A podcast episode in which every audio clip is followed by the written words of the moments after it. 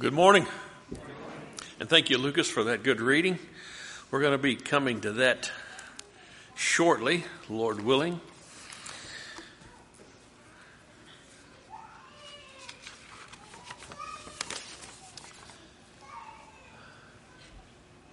Just wondered if you've ever thought about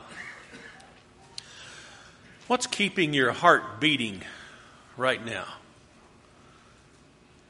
Now, I'm not talking about those little electrical impulses that apparently are starting in the brain because what, what keeps your brain going? What keeps anything going? Thinking about your heart, if you have an average heartbeat, that's 60 beats a minute. How many beats is that in an hour? Well, that's 60 times 60. You do the math. I'm seeing a nurse grin at me back there. Because she's thinking, that's 300, 3, 3,600. I wrote it down, didn't I? Yeah, I better write it down. 3,600 beats in an hour. In an hour. 3,600 beats in an hour. In a day. Well, you multiply that by 24. That's 86,400 beats in a day. How long is a week? I used to think a week was a long time. It's gone that fast now. But in a week's time, your heart beats 604,800 times. And in a year, 31,449,600 times. In one year, your heart beats, if you have an average heartbeat of 60 beats per minute. How many of those heartbeats did you cause? No, I'm not asking how many times you asked you, you caused somebody else's heart to beat. But how many of your own heartbeats did you cause? Because I can't remember causing a single one of mine, and yet my heart is still beating. Something or someone is keeping it going. And you know, I'm not talking about a something, I'm talking about a someone. I know our, our body is a system it's been put together, but it was given life by God, and God is the one who keeps that life going. And that's one of the things I want to talk about today that we are desperately in need of God's blessing. Every hour, every moment of every hour, we need Him watching over us and keeping us going because it's not just the physical body we need help with.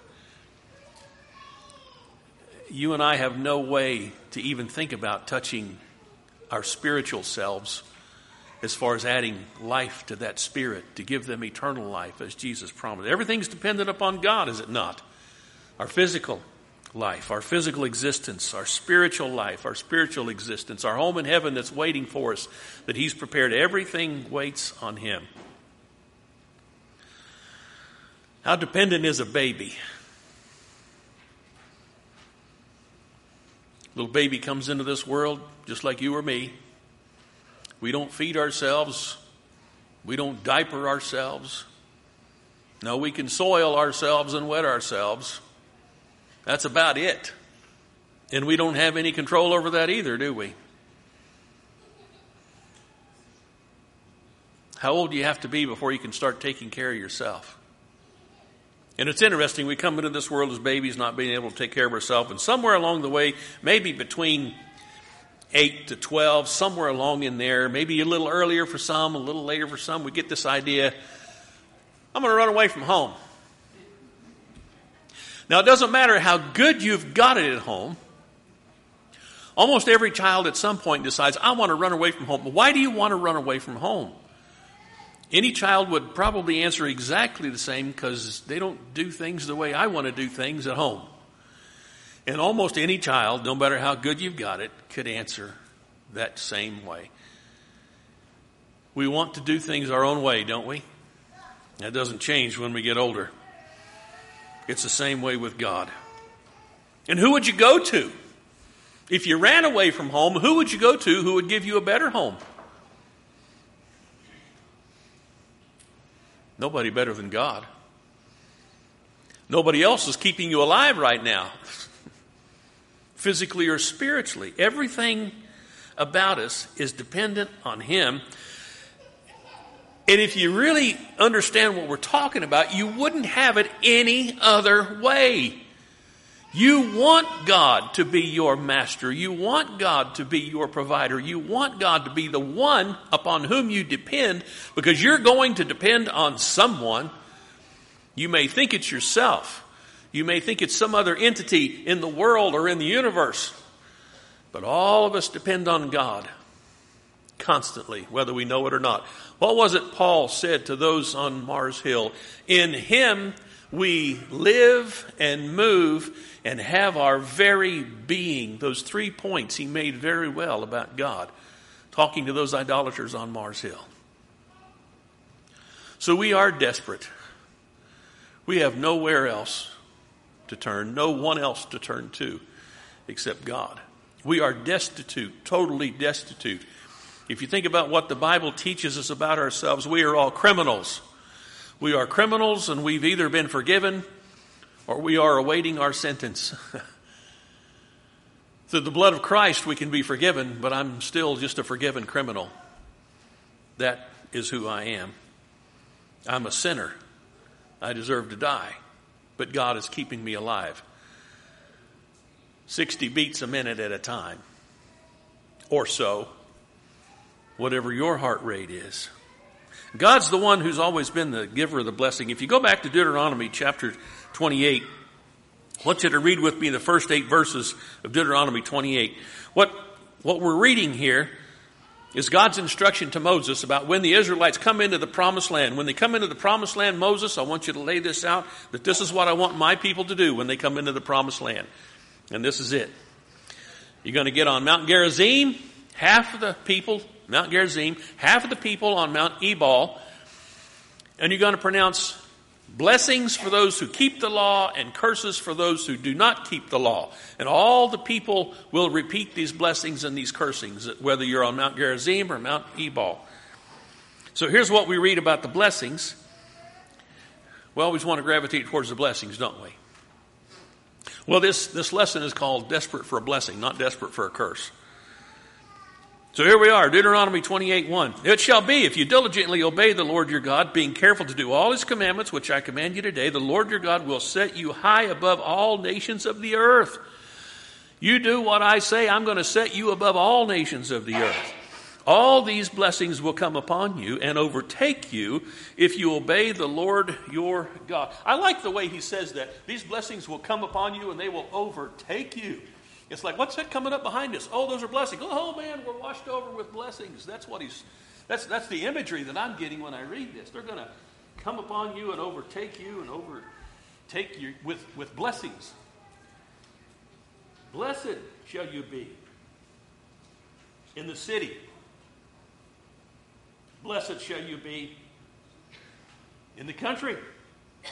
Blessed shall be the offspring of your body, and the produce of your ground, and the offspring of your beasts, the increase of your herd, and the young of your flock. Blessed shall be your basket and your kneading bowl. Blessed shall you be when you come in, and blessed shall you be when you go out.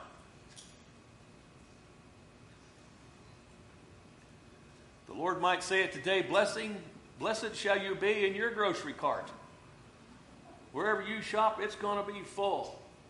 In and out, you're going to have blessings. The Lord shall cause your enemies. Oh, did y'all not hear that?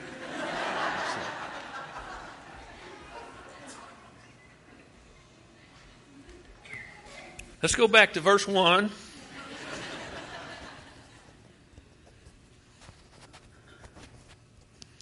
Thank you, Charles. I saw him coming out of the corner of my eye, and I figured he's bringing me another glass of water. Well, do I sound that bad? Well, no, I don't sound at all.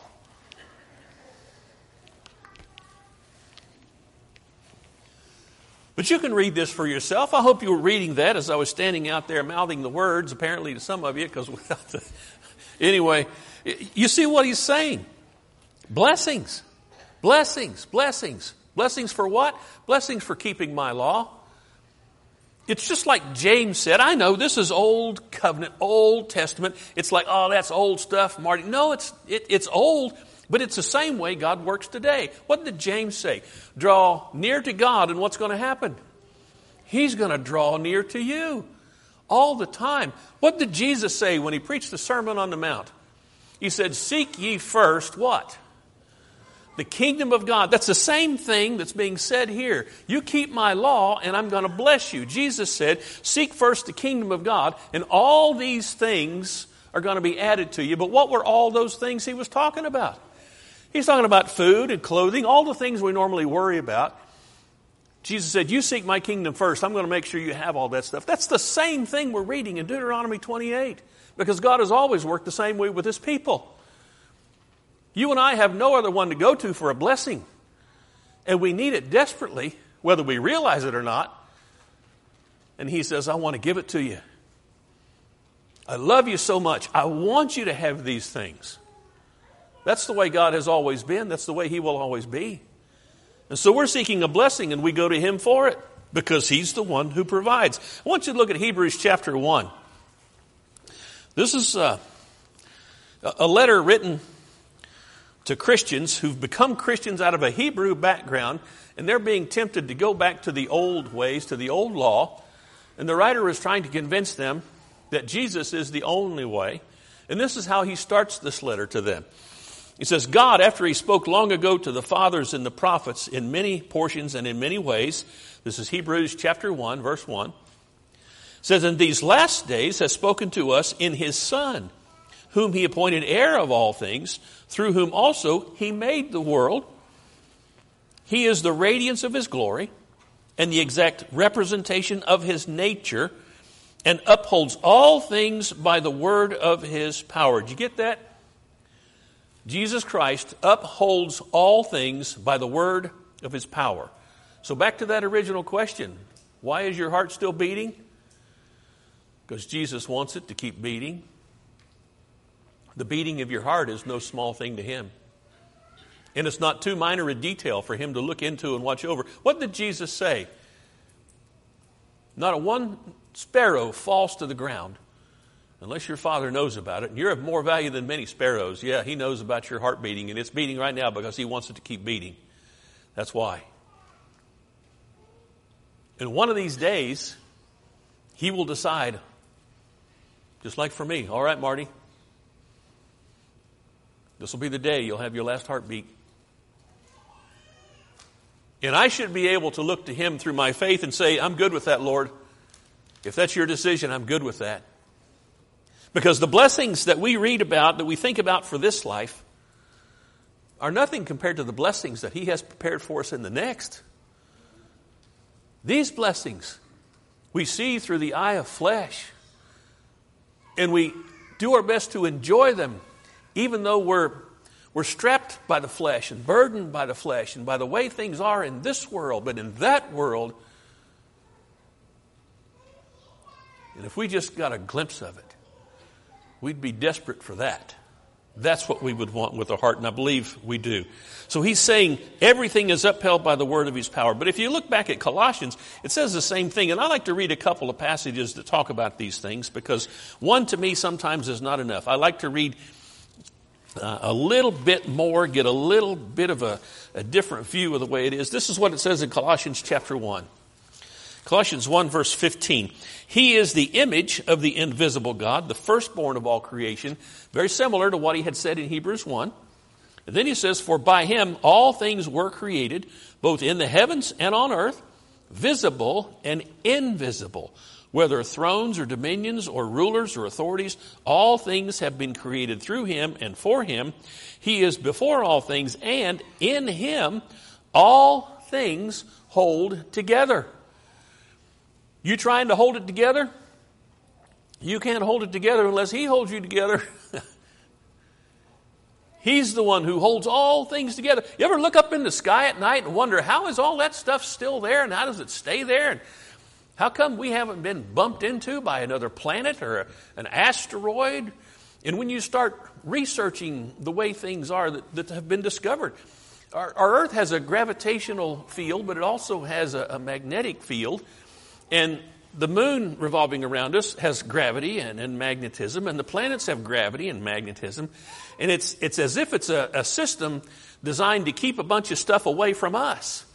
It pulls it away from us, and we are pretty safe here in our little solar system. And what keeps it safe? How come the Earth is so reliable in its spin? You don't go to bed at night thinking, well, I wonder what time it'll be daylight in the morning. No, you, you go to the Farmer's Almanac. Farmer's Almanac will tell you when the, when the sun's coming up in the morning. It's pretty reliable. I've used it for years. When's the sun going to go down? Same thing. The one thing I can't depend on, though, is gravity. It seems like as the years go by, it just gets stronger and stronger. How about you guys? Well, no, it's the same, isn't it? Yeah, it's always the same. That's the way it works. That's a promise God made Noah when he stepped off the ark. Sunshine, rain, harvest, sowing, all that's going to continue until I come back the last time. That was a promise God made through Noah in Genesis chapter 8. Still in place. 2 Peter chapter 3. Now, this is very close to the passage that Luke read for us, and so we're going to go from 2 Peter chapter 3 back to the text in 1 Peter. But this is what it says in 2 Peter chapter 3 and verse 7. I wanted to read the context, but I read a lot of context and take up a lot of time, so I'm just going to give you the meat of this when it's in chapter 3 of 2 Peter, verse 7. But by his word, the present heavens and earth are being reserved for fire. That's why everything is still working the way it is. That's why the moon still orbits the earth.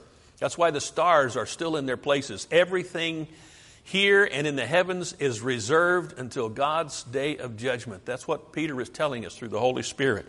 It's reserved for fire, kept for the day of judgment and the destruction of ungodly men. I ever, I wonder sometimes if God ever is, He's waiting because to Him it will be a sad thing to destroy this creation.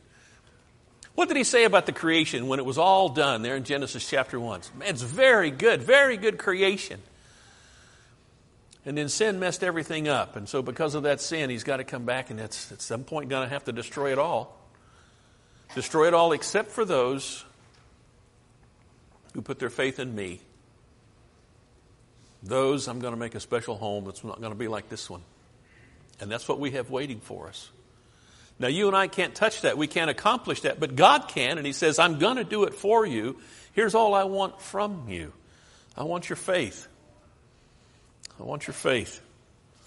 Are you looking for God's blessing in this life here? Go, go to that text that Lucas read for us in 1 Peter chapter 3. It's not complicated. It's never been complicated. This is what Peter said. This is what Lucas read for us. 1 Peter chapter 3 verse 8. To sum up, all of you be harmonious. What's that mean? It means get along.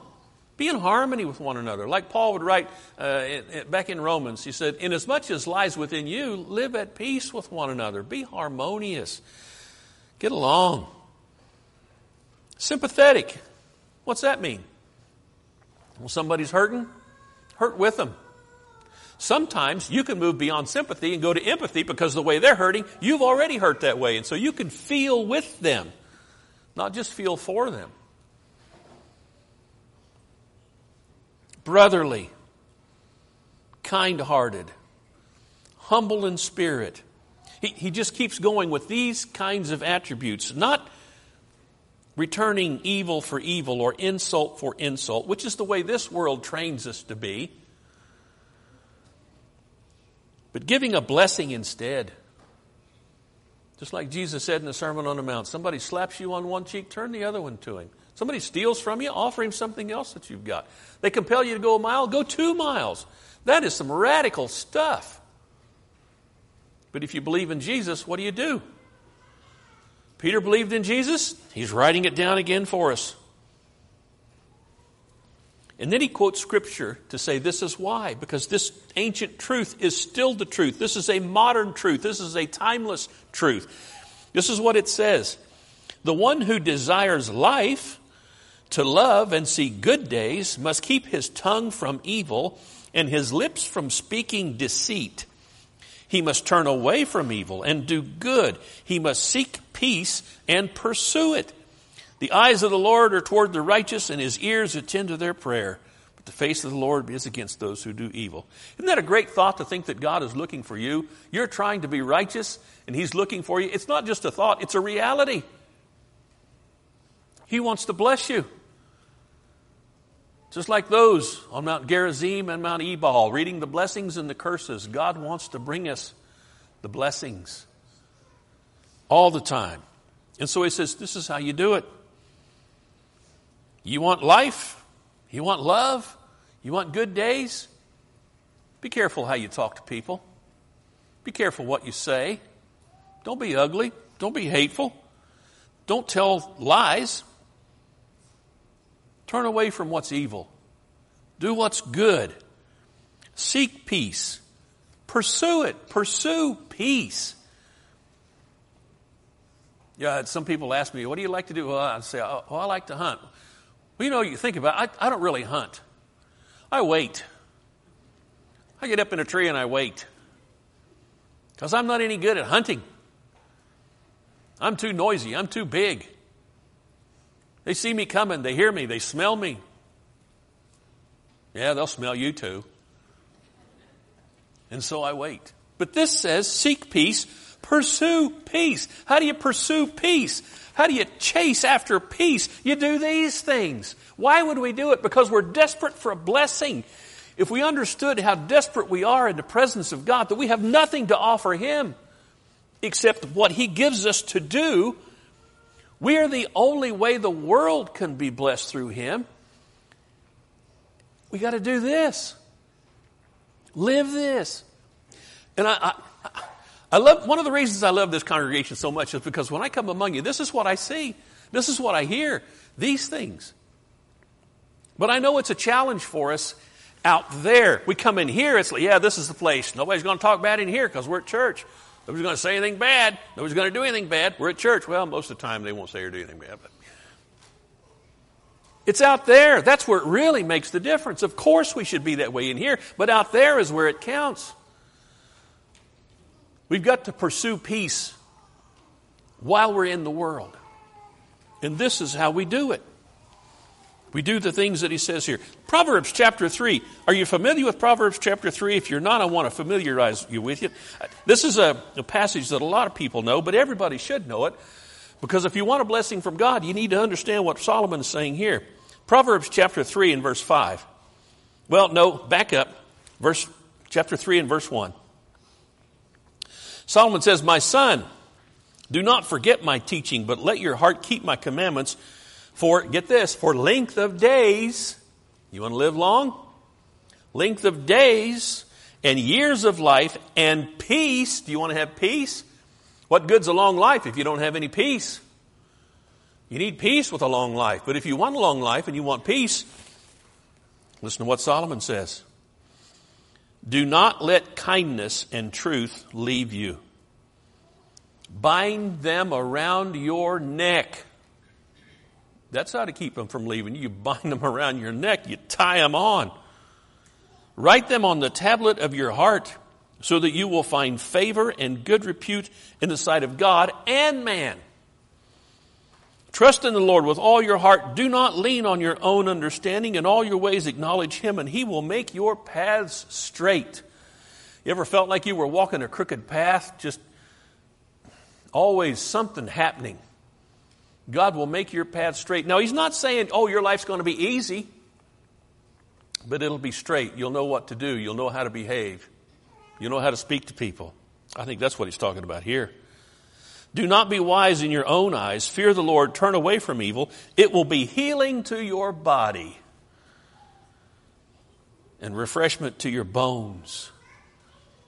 Why are bones important? Because bones contain the marrow. What happens in the marrow? The marrow makes your blood. What's in the blood? Your life is in the blood. See how this works? Do what the Lord teaches you to do. It's going to be healing to your body, refreshment to your bones. Honor the Lord from your wealth and from the first of all you produce. Now, in that day, they would have thought about their crops and their herds and their their orchards, and they would have thought about everything that all that stuff produces. But now it's money. We just have money. And he says, honor the Lord with that. So your barns will be filled with plenty, and your vats will overflow with new wine. He says, You want to prosper? Follow the Lord. Live His way. He'll make sure you have what you need. That's what Jesus said. Seek first the kingdom of God, and what? All these things will be added to you. If we understand how desperately we need the blessing, then we will set about seeking it as the Lord teaches us to here. One last text from Psalms, close together to hear the Proverbs. I was telling one of the young men this week over at North MacArthur. We were talking about preaching and putting sermons together, and I said, You're going to find one of the hardest things to do is to figure out what you're not going to put in a sermon. It's not finding something to talk about, it's deciding what you're not going to put in there, and that's the same problem I have. I got other texts, but I'm going to make this one the last one for today. Psalm 37. David says, David writes, about 3,000 years ago, by the way, do not fret because of evildoers. Be not envious toward wrongdoers, for they will wither quickly like the grass and fade like the green herb. Trust in the Lord and do good. Dwell in the land and cultivate faithfulness. How about that? Cultivate faithfulness. You want peppers? What do you got to do? Well, you go store and buy them. Not in David's day. you had to grow them. Put that seed in the ground. Put it in a place where you know it's going to get the right amount of sun for peppers. You've got to find some information so you know what to do. Put enough water on them. They get sunshine, they get water. Cultivate them. Keep the weeds out. Take care of your garden. And that's what he's saying about faith. Cultivate it, work at it, do something to help it along. And you'll be blessed in the doing of it. Isn't that an interesting idea to cultivate faithfulness? And then he says this Delight yourself in the Lord, and what's going to happen? He will give you the desires of your heart. Now, that I really, I don't know of a more interesting, fascinating text in all the Bible than that one right there. Delight yourself in the Lord, and He will give you the desires of your heart. Do you even know what the desires of your heart are? You might think you know until He actually gives you what they are, and then you go, oh, this is what I really wanted. How do you delight yourself in the Lord? Well, one of the ways I think you do it is no matter what happens, good or bad, you take it to Him.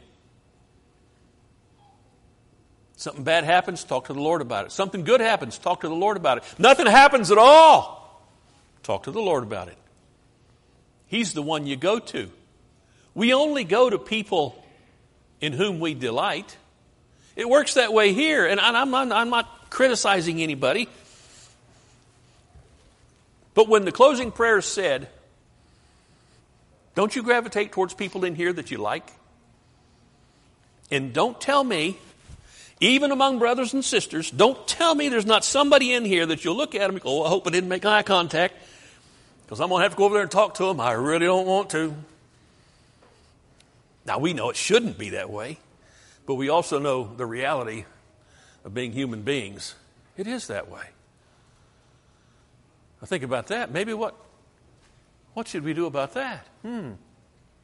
Seek peace. Pursue it. Where did I read that? Boy, there's a lot of ways to seek blessings. And if you know how desperate you are for them, those things you'll do. We've read them this morning. You know more than what we've read. Need to bring this lesson to a conclusion. And you know what happens at the end of a lesson? We have this invitation thing. But you know what I'm inviting you to do? I'm inviting you to do what we just read. Because I want you to have the blessing that these passages talk about. Keep the way of the Lord. Walk in His light. Do what He says. Talk to Him about what happens and what doesn't happen, what's good and what's bad. Whatever you assume it to be, take it to the Lord. Talk to Him. Seek peace. Pursue it. Love your brothers and sisters. All these things we can do and we know to do, and, and really, there's no secret. So we're going to stand and sing a song of encouragement and invitation. And to do these things, you don't have to come forward, but there might be some reason you want to come down here and talk to us. Maybe you, you're not in Christ and you want to talk to us about obeying the gospel. I want to talk to you about that. Other people in here want to talk to you about that. Maybe you need the prayers of this congregation. If, if you need those prayers, we want to know about it. So that's what this song is for. That's what this invitation is for. Let us know. If you don't want to come forward, don't worry about that. Song will be over soon. Prayer will be over soon. Talk to us then. Amen? We're inviting you to do that anytime, not just during the song. So let's stand and sing.